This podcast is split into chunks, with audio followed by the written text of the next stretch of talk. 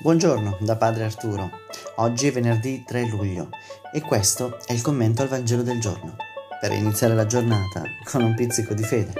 Buon ascolto.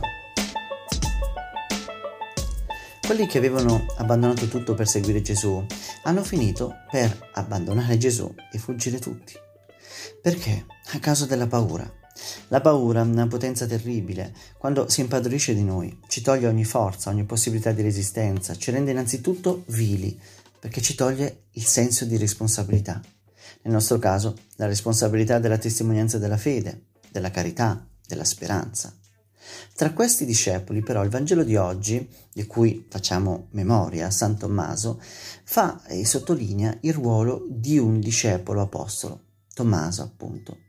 Questi non era presente il giorno della risurrezione o della prima apparizione, ma capiamo dal Vangelo che sicuramente non voleva perdersi la seconda. Otto giorni dopo, dice il Vangelo, e questa è un'indicazione importante, perché otto è il numero della risurrezione, la cifra anche che indica la vita indistrui- indistruttibile, cioè una settimana dopo, quando la comunità celebra l'Eucaristia, ecco che Tommaso si sta con loro.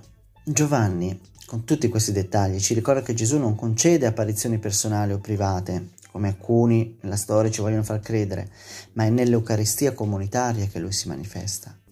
Ecco, Tommaso viene presentato con una figura importante, perché infatti dalla sua bocca che esce la più grande espressione di fede, mio Signore e mio Dio.